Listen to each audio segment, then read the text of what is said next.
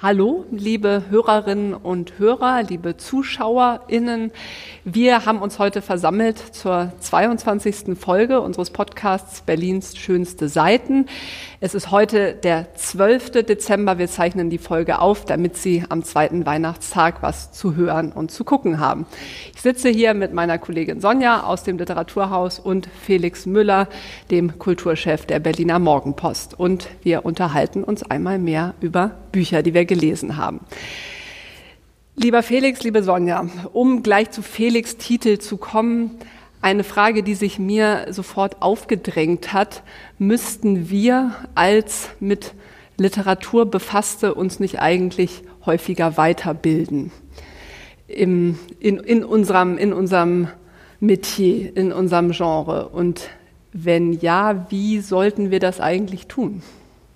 Super Frage. Vor ja. allen Dingen, weil wir gerade eben darüber gesprochen haben. Also das ist vielleicht nicht unbedingt gleich das in die Richtung, in die du gehen willst, aber ja, wir sollen uns weiterbilden und wir machen das ja auch im Literaturhaus. Wir werden nämlich Anfang nächsten Jahres einen Rhetorik-Workshop belegen und alle MitarbeiterInnen, die Lust haben und auf der Bühne wirken, inklusive uns beiden, werden das tun. Aber vielleicht ist es nicht nur das Reden, nachdem du gefragt hast, vielleicht ist es auch das Lesen und wie lesen. Bildest ähm, du dich weiter und wenn ja, wie? Äh, ich hoffe, dass mich meine berufliche Betätigung in irgendeiner Form weiterbildet. Ich weiß nicht genau, ob sie das tut. Ähm, ansonsten äh, bin ich natürlich dringend dafür, mich äh, irgendwie weiterzubilden, irgendwie ähm, zu verändern, voranzukommen. Wir haben im, äh, im beruflichen Bereich dazu auch verschiedene ähm, Seminarangebote, ähm, die man wahrnehmen kann. Ähm, da geht es vor allen Dingen um das soziale Miteinander in Redaktionen ähm, aber auch neue Technologien, äh, digitale Erzählweisen, das äh, kann man permanent dort wahrnehmen und das versuche ich auch zu tun, wenn ich mal dazu komme. Mhm. Genau, Sonja hat schon geahnt, ich meinte es noch ein bisschen ja. anders und das ist mir tatsächlich ähm, anhand des Titels, den du ausgewählt hast, aufgefallen, dass ich doch mittlerweile schon ziemlich weit weg bin, auch von der Germanistik, der Literaturwissenschaft und dass das ja doch ein Muskel ist, den man trainieren müsste. Das, da würde ich dir auch unbedingt zustimmen. Und ich ähm, habe äh, dieses Buch von Moritz Basler, Populärer Realismus, mit dem etwas komplizierten Untertitel Vom International Style gegenwärtiges Erzählens, auch ausgewählt, weil mir am Ende des Jahres in der letzten Podcast-Folge so ein bisschen danach war, mal eine Vogelperspektive einzunehmen und aus der Sicht eines äh, Literaturprofessors, Moritz Basler ähm, ist äh, Professor für Neue Deutsche Literatur an der Universität Münster, ähm, mal sozusagen bestimmte Gegenwartstendenzen äh, erklärt zu bekommen oder dargelegt äh, zu sehen. Ähm, darum geht es in diesem Buch, das ich mit Gewinn gelesen habe. Nicht zuletzt, weil es, auch das ist untypisch für die Germanistik, deswegen haben wir uns vielleicht davon auch so ein bisschen abgewendet, weil es wirklich gut geschrieben ist. Also richtig unterhaltsam, pointiert, anschaulich, leicht verständlich.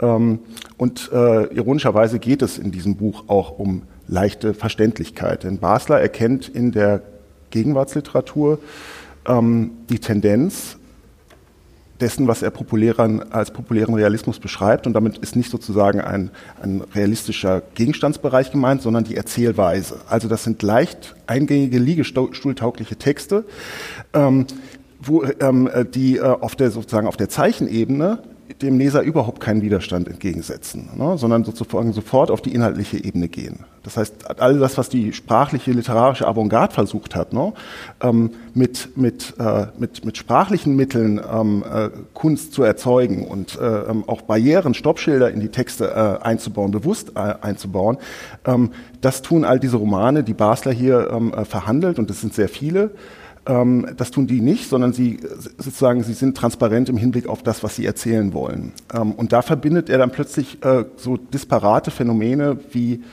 Sebastian Fitzek mit Martin Mosebach. Also das, was wir, glaube ich, alle drei für, naja, wie soll ich sagen, ähm, äh, keine besonders literarisch interessante Lektüre halten würden, Fitzek, ähm, weist aus dieser Perspektive plötzlich Anknüpfungspunkte, Ähnlichkeiten ähm, äh, auf zu ähm, äh, Größen des literarischen Betriebes, die ähm, auch bei euch ähm, auftreten äh, würden. Ähm, das finde ich interessant. Also äh, er, er findet Gemeinsamkeiten äh, zwischen literarischen Phänomenen und ähm, er, findet, er verbindet das mit einem Begriff, den er entliehen hat bei einem amerikanischen äh, Literaturkritiker namens Dwight MacDonald, den dann Umberto Eco auch ausformuliert hat das ist der sogenannte Mid-Cult. Ähm, mhm. Wie kann man das am besten beschreiben? Mid-Cult ist äh, im Grunde genommen die Veredelung literarischer Texte durch kanonisierte Bildungsinhalte. Das klingt ein bisschen theoretisch. Ich sage mal ein Beispiel. Er hat ein sehr anschauliches Beispiel dafür. Wir alle kennen den Film Das Leben der anderen. Ich gehe jetzt einfach mal in das Genre Film. Und es gibt da eine Szene, wo Ulrich Mühe, der ja einen Stasi-Offizier spielt, ähm, das Gedicht von Bertolt Brecht, Erinnerung an die Marie A. liest. Und der Roman und der Film sich plötzlich öffnet in, einen, in, einen, in eine poetische Dimension. Ähm, das ist ein relativ probates Mittel äh, ähm, ästhetischer Erzeugnisse, um sozusagen ein, ein, einer bestimmten Klientel Zucker zu geben. Ne? Also man, man baut sozusagen ein kleines Bildungsbetthupferl in den Text und veredelt ihn damit so ähnlich wie das Daniel Kehrmann ja auch tut, indem er in der Vermessung der Welt sozusagen mit, äh, ähm, mit äh, auf zwei historische Figuren schaut, die auch zum abendländischen Bildungskanon gehören, nämlich ähm, ähm, Gauss und Humboldt. Das ist äh, in dieser kritischen Perspektive ein Mittel, um sozusagen eigentlich leicht eingängige, schnelle Kost äh, sozusagen literarisch aufzuhübschen. Und äh, äh, das äh, ist ein Phänomen, das, ähm, das Basler an vielen Beispielen beschreibt. Er kommt dann auch zu einem neuen Mitkalt, wo es nicht mehr um Bildungsinhalte geht, sondern um ähm, ähm, Partizipation an ethischer Lauterkeit, ne? also ähm, äh, Diversität, Gender, also dass man sozusagen auf der richtigen Seite steht. Dieses Gefühl vermitteln diese Bücher aus seiner Perspektive ähm, und kommt so zu, einem, äh, zu einer, wie ich finde, interessanten Draufsicht auf Phänomene der Gegenwartsliteratur man kann das alles kritisieren, man kann das alles auch ganz anders sehen und man kann stundenlang darüber diskutieren. Aber ähm, die Form, wie er ähm, Kehlmann, Mosebach, Anke Stelling, äh, also ganz viele Autorinnen und Autoren äh, der Gegenwart, wie der die sozusagen auf diesen Prüfstand stellt, das liest sich einfach unheimlich klug und äh, interessant. Kannst du noch mal kurz sagen, weil ich, ähm, ja. ich finde es erst interessant, dass das erste Beispiel, was du wählst, aus dem Film ja. kommt. Ja was vielleicht bewusst, unbewusst auch schon so ein Problem seines Verfahrens ja. offenlegt, weil ich glaube, man kann immer Sonne und Sonne Beispiele mhm. ja. finden in den Texten. Ja. Ich finde das auch erstmal bestechend, aber mir ging es ähnlich wie dir. Hast du diesen, diesen Begriff des Mid-Cult, was ja auch erstmal irgendwie cool klingt, kannst du den irgendwie noch fassen? Also ist es die Aufladung einfach? Ähm, ja, genau, das ist, glaube ich, ein gutes Wort. Aufladung äh, von, ähm, von literarischen äh, ähm, Texten mit, äh, wie soll ich sagen, mit dem Glanz entweder von, äh, von kanonisierter Bildung oder auch von, ähm, das ist eben seine zweite These, dass sozusagen der neue Mitkalt von, ähm, wie soll ich sagen, ethischer Partizipation am richtigen Diskurs. So, ne? Also ich lese mhm. das und ich bin gleichzeitig unheimlich sensibel für Race, Gender, für Traum Traumatisierung, für all diese Themen, die in der Literatur verhandelt werden auch da kann man das, kann man, das kann man kritisch sehen, aber das ist ja sozusagen ähm, der Benefit, den die Literatur dann liefert. Ne? Also Literatur bietet dir sozusagen ähm, eine Art äh, Statussymbol. Äh, ähm, äh, ähm, aber ich, also ich hab, muss zugeben, also ich finde auch, es, ne, das, was ich gelesen habe, dachte ich so, wow, ne, schreibt es total toll. Hatte dann aber so nach 40, 50 Seiten so das Gefühl, okay, dieser Realismusbegriff, ähm, na, an dem haben sich schon viele abgearbeitet. Und stimmt das denn eigentlich, wenn man sagt, so Romanbiografien von irgendwelchen, ich sag mal, bildungsbürgerlich äh, legitimierten äh, Autoren, was auch immer, die kauft kein Mensch. Also das, mhm. das ist interessiert ja nicht per se, dass da bildungsbürgerliche Inhalte irgendwo aufgerufen werden, mhm. sondern schon das, was man damit macht. Und mein Interesse ist eigentlich ein anderes und da wäre ich noch neugierig, ob er eigentlich auch da, also am Anfang gibt er so ein bisschen darauf Antwort, aber wie es sich dann im, im, im Lauf des Buches gestaltet, was mir zunehmend auf die Nerven geht, ist diese Unterscheidung in E und U.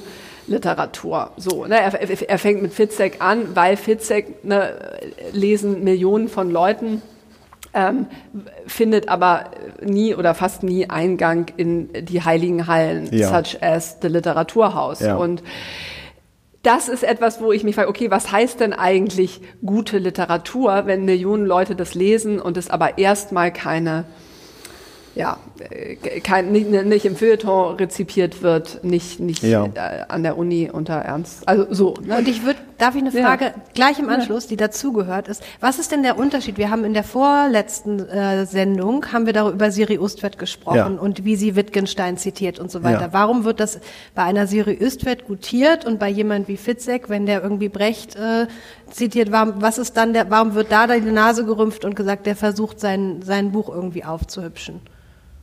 Also er legt das, ähm, also er gutiert das erstmal nicht bei Usfeld unbedingt. Mhm. Ne? Also ich glaube auch, dass man ihm Unrecht tut, wenn man äh, sagt, dass er das äh, alles in Bauschenbogen verdammen möchte, ne? ähm, sondern es geht ihm eigentlich eher erstmal als Wissenschaftler um eine Beschreibung äh, der Phänomene, die er vorfindet und das tut er, glaube ich, sehr präzise. Er wehrt sich explizit gegen die Unterscheidung in E und U. Er möchte nicht in den Ruch des Elitären geraten. Er möchte das Populäre auch ähm, verteidigen. Das tut er bei Fitzek mitunter auch. Ähm, aber trotzdem läuft es auf irgendeine Unterscheidung ja doch hinaus am Ende. Ne? Also es gibt irgendwie gute und schlechte Literatur. Und bei Fitzek weist er halt nach, dass äh, wie dieser populäre Realismus nämlich auch funktioniert, nämlich aufgrund von altbekannten Floskeln. Ne? Abgedroschene Formulierungen sind sozusagen äh, der, der, der Express-Highway in den Plot und da will äh, Fitzek hin. Und wenn man sich das dann genau auf der sprachlichen Ebene anschaut, dann merkt man das auch, dass das, ähm, dass das alles irgendwie ähm, sprachlich nicht sonderlich innovativ daherkommt, noch nicht mal besonders liebevoll geschrieben scheint. Gleichzeitig kann man natürlich auch sagen, Moment, also ähm, ist das dann nicht genau das Kriterium, das dich deine Theorie wieder suspendiert? Denn wenn ich den Fitzek-Text genau lese und mich störe an solchen Formulierungen, dann bin ich ja genau bei dem Phänomen, das er, ähm, das er beschreibt, nämlich, dass der Text, im, aber sozusagen gegen seine Absicht auf der textlichen Ebene sich sperrt mhm. gegen den Verweis auf den Plot. Deswegen habe ich auch meine Schwierigkeiten mit Fitzek, weil ich einfach über bestimmte ausgelatschte Formulierungen nicht hinwegkomme und deswegen auch mich für die Handlung nicht besonders interessiere. Und um nochmal auf Janikas ja. Eingangsfrage einzugehen, war das jetzt so eine Art Fortbildung, so ein Crashkurs in Germanistik für dich? Also hast du das so empfunden, dass du nochmal eine neue Sichtweise auf, die, auf das Lesen bekommen hast oder wie du Texte liest? Also was ich schon sehr erfrischend finde und da merkt man auch, dass er das wirklich professionell und beruflich betreibt und äh, ähm, ist, dass er wirklich sehr genau hinschaut in, in die Bücher. Ich habe heute Morgen noch irgendwie die Passage über Anke Stelling und Schäfchen im Trockenen gelesen, wo er wirklich bis in die Sätze hineinschaut. Äh, wie ist das perspektivisch motiviert? Ist das überzeugend aus dieser, aus dieser Sicht? Ist es überzeugend aus der anderen Sicht? Und das ist wirklich präzise analysiert. Man muss die Ergebnisse nicht teilen, aber es macht Spaß, einem klugen Menschen beim Denken zuzusehen. Mhm. Und das ist hier der Fall. Ja, es hat mir eben, oder jetzt ne, in, den, in, dem kleinen Ausschnitt, den ich gelesen habe, halt keine Antwort auf diese Frage gegeben ähm, oder, oder nur, nur teilweise, ne, indem er sagt, gut, diese sogenannte gute Literatur ist eben die, die sich um einen neuen Zugang zur Welt bemüht, eben auch auf sprachlicher Ebene, während hingegen jemand wie Fitzek, um bei dem Beispiel zu bleiben, einfach diese bereitstehenden Formulierungen nimmt.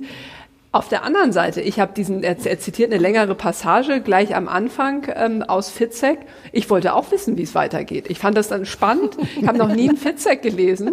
Dachte, ach Mist, jetzt hört es ja wieder auf. Es geht ja um was ganz anderes.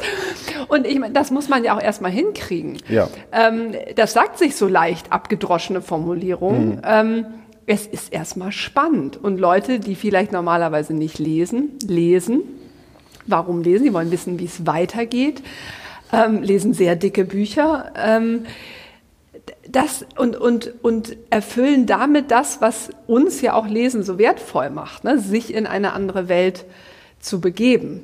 Und da weiß ich eben nicht, ob diese reinen ähm, Kategorisierungen, die wir haben, ich meine, alle greifen immer irgendwie auf Bourdieu zurück und, und ne, das symbolische Kapital, womit man sich irgendwie, ne, mit, mit bestimmten Büchern wertet man sich auf, mit anderen nicht.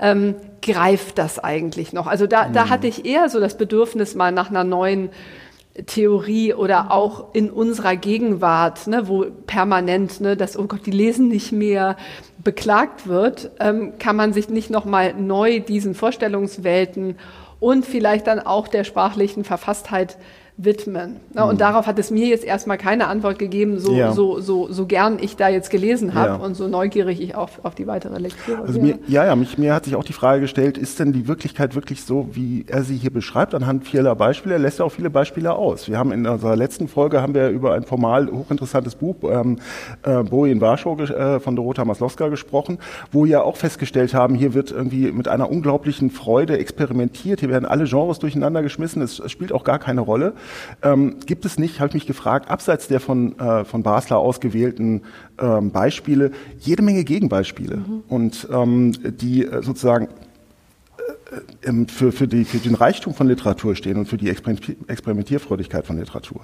Nun könnte er wiederum sagen, okay, das ist aber nicht populär. Ähm, populär ist nach, seiner, nach seinem Ansatz, was leicht übersetzbar ist und leicht verfilmbar ist auch. Ah, Kehlmann ist leicht übersetzbar, mhm. leicht verfilmbar. Ähm, äh, Harry Potter äh, ähm, ist leicht übersetzbar, leicht verfilmbar. Das ist so, das das ist diese, dieser Bereich, den er sich anschaut. Und da setzt er dann schon auch einige gute Punkte, finde ich. Auf der anderen Seite danach strebende Tausende, Zehntausende Autoren, das hinzukriegen ja. und kriegen es nicht hin. Also das ist ja eben, lässt, sagt sich so leicht mhm. äh, und ist ja auch sehr, sehr plausibel und doch sehr schwer zu erreichen. So, ich vermute, auf nicht unbedingt auf Übersetzbarkeit und den großen Fitzek-Erfolg äh, zielt Lina Meruane hin. Nein, es ist absolut keine Populärliteratur und trotzdem zu, äh, zu empfehlen. Ähm, es, ich denke auch nicht, dass es verfilmt werden wird, aber das ist ja jetzt nicht die Kategorie heute für alle Bücher. Who knows? Ähm, genau, ich habe mitgebracht Lina Meruane, Heimkehr ins Unbekannte, unterwegs nach Palästina. Und zwar habe ich das mitgebracht, weil Lina Meruane war im letzten Sommer bei uns. Sie ist ja immer mal wieder in Berlin, äh, teilweise unterrichtet, also sie ist normalerweise in New York und unterrichtet dort, aber sie ist auch mit Austauschsemestern ähm, ab und zu mal in Berlin, unterrichtet hier. Sie war im Sommer hier mit Priya Basil bei uns auf der Bühne eine der letzten Veranstaltungen vor der Sommerpause und da habe ich mir dann aus Anlass dessen ihr Buch ähm, gekauft, das letzte, was erschienen ist auf Deutsch zumindest, denn sie schreibt eigentlich aus Span äh, auf Spanisch, sie kommt ja aus Chile. Ähm, übersetzt ist es von Susanne Lange und habe es aber nicht geschafft, es zu lesen seit dem Sommer. Mhm. Und sie war dann hier, es war eine tolle Veranstaltung und es lag sozusagen bei mir noch herum und äh, rief mich aber immer wieder. Es gibt Bücher, die liegen da ewig und rufen nicht und dieses hat aber immer wieder gerufen. Also dann Deshalb jetzt, es ist auch ähm, 2020 schon erschienen bei Bärenberg. Es ist überhaupt nicht aktuell und doch ist es total aktuell, weil es äh, mal wieder äh, um Palästina und äh, Israel geht, um den Konflikt dort und die Menschen dort. Und ähm, ja, es, es ist ein ganz erstaunliches Buch. Es ist ein sehr, sehr, sehr wütendes Buch. Ähm, es ist ein Buch, was, äh, wo ich sicherlich nicht mit allem übereinstimme und dann auch immer wieder merke, was meine Grenzen sind, äh, ob des Wissens in Palästina. Ich war ein einziges Mal in Israel. Ich habe gerade noch mal zurückgerechnet, das war 2020, also 22 Jahre her. Ähm, äh, 2000, äh, 2001, Entschuldigung, ja. äh, 2000. Ja. So, jetzt komme ich mit allen Zahlen durcheinander. Also 2000 war ich in Israel. Das ist wahnsinnig lange her und habe auch nur äh, Tel Aviv und Jerusalem gesehen und zwei Kibbuzim. Ähm, kann also sehr wenig aus der eigenen Reiseerfahrung von Palästina etwas erzählen. Ähm, vielleicht erstmal etwas zu Lina Meruane, also geboren in Chile, äh, Chilenin, lebt seit langer Zeit, über 20 Jahren in den USA ähm, und stammt aber aus einer palästinensischen Familie. Und ich habe über dieses Buch erfahren, dass in Chile die größte palästinensische Gemeinde lebt außerhalb von Palästina, weil nämlich nicht nur in den 20ern äh, und 40ern und dann in den 60ern nach dem Sechstagekrieg ähm, viele Palästinenser überall in alle Welt gegangen sind, sondern vermehrt eben auch nach Chile. Und das war mir absolut überhaupt nicht bewusst. Ähm, also so auch ihre Großeltern, die ausgewandert sind nach, nach Chile. Ähm, und ähm, genau, und dort ist sie eben groß geworden. Und was sie in diesem Buch macht, ist, sie beschreibt eine Reise, die sie in den 20, 2010er Jahren gemacht hat, also 2013 war das, glaube ich, ähm, wo sie zurückreist nach Palästina, zurück, in Anführungszeichen, sie war ja davor nie dort, ähm, und Teile ihrer erweiterten Familie zu besuchen und überhaupt erstmal an diesem Land anzukommen, was sie nur aus den Erzählungen ihrer Großeltern kennt und ihres Vaters, der es aber auch nicht geschafft hat, oder der es nicht nicht geschafft hat, zurückzugehen, mehr aus emotionalen Gründen. Und der Großvater hat es nie geschafft, weil es ihm verwehrt wurde, weil viele Palästinenser, die einmal das Land verlassen haben, auch nicht mehr zurück gehen können. Also das wird jetzt vielleicht ein bisschen grenzpolitisch etwas ähm, vage, da, aber sozusagen die Situation ist so einmal verlassen, oft geht es eben nicht mehr zurück. Und ähm, ja, sie beschreibt diese Reise, sie beschreibt aber auch ganz viel, wie Erinnerung funktioniert, wenn eigentlich ganz viele Teile in, in Schutt und Asche liegen, wenn ähm, vieles nicht erzählt werden kann mehr, weil die Menschen nicht mehr leben, weil sie es nicht erzählen wollen, weil es plötzlich in einer anderen Sprache stattfindet. Sie spricht eben nicht Arabisch, ähm, sondern in Anführungszeichen nur Spanisch und, und Englisch und ein wenig Deutsch. Ähm, und das äh, vermittelt sie alles. Und die große Wut ist, glaube ich, immer an den Stellen, wo sie das beschreibt, was wir ja auch ich nehme mal an, ihr auch nur aus Erzählungen kennt, äh, wenn sie an Checkpoints kommt, wenn sie dem Militär gegenüber tritt, wenn sie an die, über die zerstörten palästinensischen Dörfer fährt, die nur noch in Ruinen zu sehen sind. Ähm, genau, und wenn sie als palästinensisch gelesene Frau ähm, auch den Schikanen ausgesetzt ist an den mhm. jeweiligen Grenzübergängen. Und ähm, das ist so ein Teil des Buches, das, der es im zweiten Teil wichtiger wird, wo es darum geht, wie werden Menschen eigentlich wo gelesen? Im Sinne von, in mit welcher Hautfarbe, mit welcher Religion, mit welcher Herkunft. Ähm, und darüber schreibt sie sehr differenziert und sehr sehr genau und schaut sich genau. Also sie äh, an ihrem Beispiel ganz kurz. Also in den USA wird sie als äh, Italienerin gelesen. In Chile ist sie die Chilenin. Bei uns wird oft gefragt, ob sie irgendwie aus dem arabischen Raum kommt. Ähm, Im arabischen Raum wird sie oft gefragt, ob sie eigentlich aus Südeuropa kommt. Und es ist immer wieder diese Herkunftsfrage, die ihr anhand von der Physiognomie und der Sprache, aber meistens erst nur über das Gesicht entgegengebracht wird. Ja. Es gibt diesen Satz von Ijoma Mangold in äh, Das deutsche Krokodil. Ich kann es nicht wörtlich zitieren, aber sinngemäß ähm, fragt er sich da, ich frage mich immer, was will meine Hautfarbe eigentlich von mir? Ja. Der ja. fiel mir gerade dazu ein. Also diese Frage der Identitätszuschreibung eigentlich auch, unter der man äh, zu leiden hat oder mit der man dauernd konfrontiert wird. Ne? Ja, der passt super. Ich nehme mal an, Lina Meruane würde das unterschreiben oder ähnlich empfinden. Ja. Und wie hast du es? Ist ja in einer besonderen Form geschrieben. Wie, wie, wie hast du das gelesen? Ja, es ist also immer mit dieser, diesem Auge drauf, wie, wie liest es sich eigentlich. Mhm. Ne? Ähm, mir ist nicht klar, was das für eine Textform eigentlich ist. Also es ist ja eine, eine Reisebeschreibung, es ist eine Art Rückblick auf diese Reise, es verwebt er, Erinnerungsteile, also es springt auch in der Zeit hin und her. Ähm, ich ich würde sagen, sie geht auch, weil wir da ja gerade waren, bei so Freiheit mit dem Text sehr frei um, wie sie mit Teilen umgehen, also wie sie mit verschiedenen Textvarianten umgehen kann. Ähm, es ist, also ich habe es autobiografisch gelesen in sehr, sehr großen Teilen. Ähm, ich sehe da eigentlich wenig Fiktives drin. Ich weiß nicht. Also Nein, ich fand es interessant, weil das, es ist ja wie in so, so, so kleinen Absätzen, hm. Miniaturen. Es ist ja keine fortlaufende Geschichte, Nein. sondern setzt immer wieder neu ein. Und ich habe mich halt gefragt, ähm, gerade auch so jetzt im, im Zusammenhang dann mit, mit, mit Felix äh, Auswahl, so was, wie, wie können wir das bearbeiten, was macht auch diese Form des Erzählens. Also mir ging es halt, als ich dann fünf, sechs, sieben, acht, zehn Absätze gelesen hatte, dachte ich, okay, sie verweigert sich so einer fortlaufenden, dann und dann wurde ich in Chile mhm. geboren, Geschichte und nimmt sich eine Freiheit. Zugleich ist es aber auch, also die werden dadurch automatisch mit Bedeutung aufgeladen, finde ich. Also es ist eine kleine Passage über den Großvater oder und dadurch, dass sie dann immer wie so singulär erscheinen, ähm, denkt man, mm. und dann geht's weiter. Ja, ich glaube, es ist tatsächlich, was du gesagt hast, das passende Wort ist nicht linear ähm, und es ist so, wie Erinnerung funktioniert und so mhm. funktioniert diesen Textbausteine auch oder diese Bruchstücke. Also sie äh, nimmt uns nicht mit auf so eine Erinnerungsreise, der wir linear folgen können, sondern sie sagt, ich erinnere jetzt das und hier ist noch ein Bruchstück und jenes ist noch eins. Und der Anfang, also mir ist es auch schwer gefallen reinzukommen und ich muss sagen, gegen Ende wird das immer leichter, weil sich eben diese Versatzstücke ähm, in, in, bei mir zumindest in, in eine Geschichte formen und die darf äh, Lücken haben und die darf springen und die darf auch mal unlogisch sein. Ähm, dieses aufgeladene, ja, ich finde, das ist bei ihren Großeltern so ein bisschen so. Später, wenn sie dann reist, ist es gar nicht. Da ist eher dieses wütende, fast schon also journalistisch, aber auch schon aktivistische Schreiben. Also das fand ich ganz interessant. Das ist noch eine ganz andere Form als jetzt der, der Blick zurück auf die Großeltern oder so. Aufgeladen mit vielen Gefühlen, würde ich, würde ich sagen.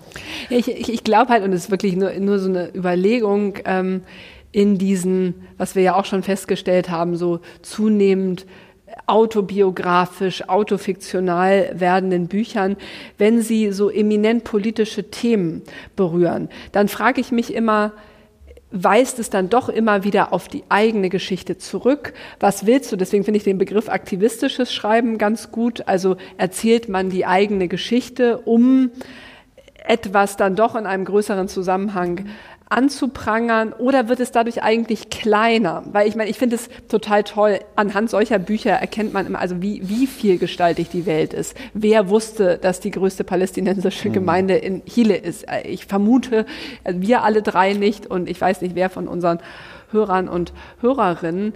Ähm, das ist so wie, das ist immer ein Asset. Mhm. Aber was macht man mit einer so wahnsinnig politischen Frage?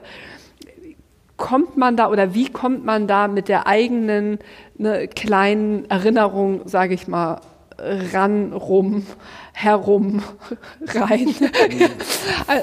ich versuche es ja. zu beantworten. Äh, wenn überhaupt, indem sie eben andere Stimmen mit reinholt. Und es geht eben nicht nur um sie und um ihre eigene Erfahrung, ich hatte ja eben Priya Basil äh, schon erwähnt. Äh, sie kommt auch als Schriftstellerin in Berlin in, in, diesem Buch vor. Also sie holt auch andere Stimmen rein, die ähnliche Erfahrungen haben. Ähm, ich musste noch denken an, wir haben doch besprochen, Shimona äh, Sinha, die aus Indien stammt, in Paris lebt und über die Russen und Russinnen in mhm. Indien gesprochen hat und auch so eine ganze Welt aufgemacht hat. Also da gibt's, die kommt jetzt nicht explizit bei Lina Meruane vor. Ähm, also die, die, sie trifft sich sich eben in Israel auch mit äh, Aktivistinnen und mit Schriftstellern. Ähm, und da kommen eben andere Stimmen mit rein aus ganz Europa, aus der ganzen Welt, die das nochmal aufgreifen. Es ist eben nicht nur ihre eigene kleine Geschichte, sondern sie fächert immer wieder und macht deutlich, das geht vielen, sehr, sehr vielen, Hunderttausenden und Millionen Menschen so, dass diese Identitäten immer komplexer werden. Hm, So vielleicht. Wir sind, du siehst uns äh, sprachlos nicken und sie kehrt am Ende zurück nach Chile oder wie geht, wie, wie geht es aus? Nee, sie ist, also sie ist ja sowieso eine Weltenbürgerin. Ja. Ähm, ich nehme mal an, dass sie jetzt gerade einfach in den USA ist, ähm, aber sie kommt auch immer wieder und gerne nach Berlin und ähm, in Chile ist ihre Familie, das heißt, dort ist sie auch. Aber sie wandelt zwischen den Welten. Wandel zwischen den Welten. Ähm, ich dachte, ich lasse euch heute länger reden, weil ich eigentlich nur eine Einladung aussprechen kann, was mein Buch angeht. Es ist so ein schönes Buch, was man auf keinen Fall ganz lesen kann und muss und das es, glaube ich, auch explizit nicht herausfordert. Das Grundgesetz, ein literarischer Kommentar, herausgegeben von Georg M. Oswald und dieses Jahr bei CH Beck erschienen. Und ähm, ich darf jetzt am, am Ende dieses Jahres in unserer letzten Folge natürlich einen Ausblick auf das kommende Jahr geben. Da werden wir uns tatsächlich in einer Reihe das ganze Jahr über mit dem Grundgesetz beschäftigen. Und deswegen ist es jetzt sozusagen also als Abschluss eine Einladung mit uns ins, ins nächste Jahr zu schauen. Ähm, da wird äh, René Schlott vom, vom ähm, Institut für zeithistorische Forschung in Potsdam eine Reihe moderieren und Autoren und Autorinnen aus diesem Band, aber auch andere einladen, um über das Grundgesetz und die Literatur zu sprechen. Und ähm, ich finde dieser Band, warum das so, also ich finde das generell eine tolle Idee, aber generell, was, was diesen Band so, so bestechend macht, der funktioniert wirklich wie eine Einladung. Also ich hab, konnte sozusagen in meinem eigenen Lesen feststellen, man hat so Lust zu blättern. Ich so, ach Mensch, das steht auch im Grundgesetz und ach, was kann man denn daraus jetzt wieder machen? Und meine, meine Vermutung ist, dass das auch dem, dem Konzept zugrunde liegt, dass durch die Verbindung von Recht und Literatur diese ganze Angst vor dem juristischen Deutsch, dem juristischen Überbau, äh, den Paragraphen im weitesten Sinne abgebaut wird. Also so Literatur traut man sich eher als, als irgendwie Jura. Und ähm, Georg M. Oswald, der wirklich ein, ein toll, eine tolle Einführung schreibt, also er selbst ist Jurist und, und Schriftsteller und ähm, schreibt so wunderbar ganz am Anfang, wenige Wochen nach Beginn meines Jurastudiums stieß ich zum ersten Mal auf eine Lebensform, die mir bis dahin unbekannt gewesen war, die Nicht-Juristen. Weil sozusagen es wird immer im Vergleich ja. gesehen, ne, sozusagen, was die Nicht-Juristen alles nicht wissen und nicht können und nicht verstehen an, an ihren Rechten. Und ähm, ihm geht es eben darum, dass wir alle Nicht-Juristen einen Zugang zum Grundgesetz finden und hat dafür ganz viele sehr renommierte Autoren und Autorinnen eingeladen. Ähm, und ich habe gleich den ersten Artikel des Grundgesetzes natürlich gelesen, den beschreibt Hertha Müller ähm, fantastisch ne, anhand ihrer eigenen Erfahrung ähm, in Rumänien. Und dann wird das ganze Panorama aufgefächert. Und was, was dabei so bestechend wirklich im wahrsten Sinne des Wortes ist, ist, dass umgesetzt wird, was eben in der Einleitung gefordert wird. Das Grundgesetz ist ein großes Versprechen. Für seine Einlösung bleiben wir selbst verantwortlich. Da steht sozusagen nichts, ne, was allen sofort immer klar ist, sondern das muss Tag für Tag, Jahr für Jahr interpretiert, verteidigt, diskutiert werden. Und genau, das, das wollen wir im Literaturhaus machen. Ähm, es geht los am, am 12. Januar mit Juli C. und äh, Georg M. Oswald, die sich mit René Schlott unterhalten werden.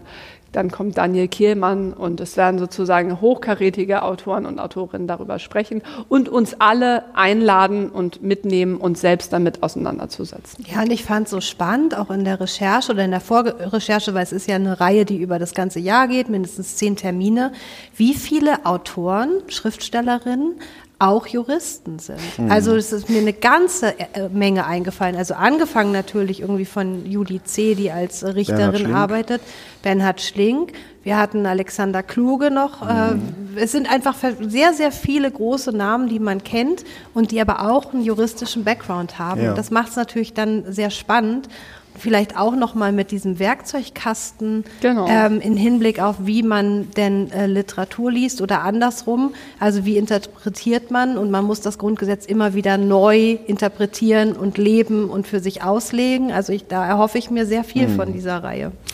Ähm, sind hier alle Artikel des Grundgesetzes nein, abgehandelt? Nein, okay. nein, es ist wirklich, also ich, ich könnte mir auch vorstellen, dass also es geht, also ich glaube, die, ähm, ich war bei der Eröffnungsveranstaltung in Frankfurt im Rahmen der Messe und da haben die anwesenden Autoren und Autorinnen erzählt, sie durften sich halt was aussuchen. Ja. Es wurde auch so ein bisschen ausgehandelt, ne, wer ja. möchte, kann was machen. Und es sind aber auch Juristen im, im, im Band vertreten. Mhm. Und ähm, gleich eine ganz am Anfang beschäftigt sich mit der Präambel des, des Grundgesetzes, ne, wo irgendwie von den Deutschen und Gott und so weiter die Rede ist. Und sie sagt, ja, ja, kann sein, dass das alles jetzt ne, für uns heute nicht mehr so aktuell ist, aber wie hätten Sie es denn gern? Mhm. Wie, wie würden Sie denn die Präambel des Grundgesetzes mhm. schreiben? Und dann fängst du so an zu überlegen, wie würde ich denn die Präambel des Grundgesetzes schreiben? Und, und ich, wenn, wenn, wenn das funktioniert, ne, dass mhm. man sich das, diese Fragen stellt und abgesehen davon, dass man sich ja mit einigen Artikeln des Grundgesetzes auch mal wieder vertraut machen kann, ja. ähm, es ist ja ein Wahnsinnsluxus, sich nicht mit seinen Rechten auskennen zu müssen. Äh, wir leben in einer Zeit, in der man das tun sollte. Und wer könnte das besser ne, in, in, dieser, in dieser Fülle der Interpretationen, die möglich sind, als Autoren und Autorinnen. In welcher Weise beziehen sich diese Texte denn auf die Grundgesetzartikel? Das ist ja hochspannend. Und im literarischen Raum gibt es ja da irgendwie ein, äh, unendlich viele Möglichkeiten, ob man da jetzt ein persönliche, ähm, ein Memoir anschließt ja. oder ob man selbst analytisch drauf zugreift. Ähm, also Kannst du das nochmal schildern? Also es ist tatsächlich ganz unterschiedlich ähm, und das erläutert äh, Georg M. Oswald auch, die einzige Vorgabe war, es muss ganz subjektiv sein. Ja. So. Und das heißt, es sind persönliche Erzählungen, also autobiografische Erzählungen, es sind Essays, die so, sich sozusagen ne, eher, eher theoretisch damit beschäftigen. Es sind aber auch, ich glaube, Jonas Lüscher hat sich einfach komplett eine Geschichte ausgedacht, ne, anhand ne, die, mit Elementen. Und das macht, glaube ich, das aus, was so anregend ist. Man hat eben nicht das Gefühl, man liest jetzt so ein Schulbuch, so, aha, Artikel 4, Glaubensfreiheit, und dann wird irgendwie ne, das erörtert. Das wäre ja genau das, was ein, ein juristisches Handbuch täte sondern man weiß nie, was kommt jetzt. Mhm. Und das, glaube ich, stimuliert eben dann so dein, dein, dein eigenes Interpretationsvermögen. Was wäre mir eigentlich wichtig?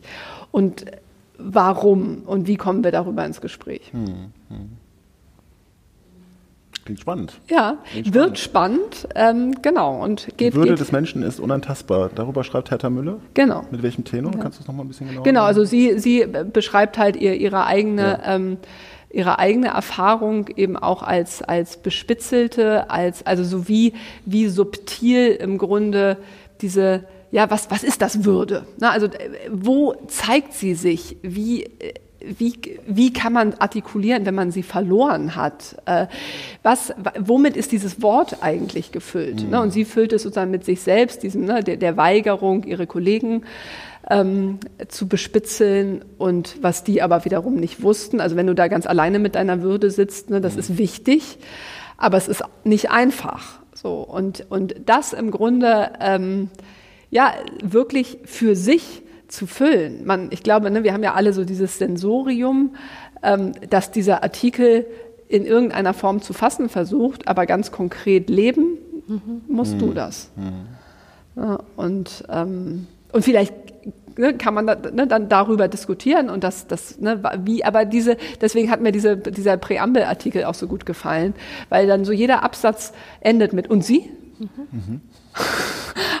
Und, und, und damit wird man eben reingeholt in etwas, was wir alle uns jeden Tag eigentlich erarbeiten müssen. Und das machen wir gemeinsam. Das machen wir gemeinsam. Hier in der Bühne, in einem hoffentlich vollkommen überhitzten Saal, weil so viele Leute zuhören wollen. Natürlich. Und Sie vielleicht auch die sich dieses Buch jetzt in, in, zwischen den Jahren beschaffen mögen und mit uns im nächsten Jahr hören, reden, diskutieren. Schön, dass Sie dabei waren. Schön, guten dass ihr dabei wart. Guten ja, Jahreswechsel, guten Rutsch. Guten Rutsch. Schöne, ruhige Tage. Bis zum nächsten Jahr. Tschüss. Tschüss.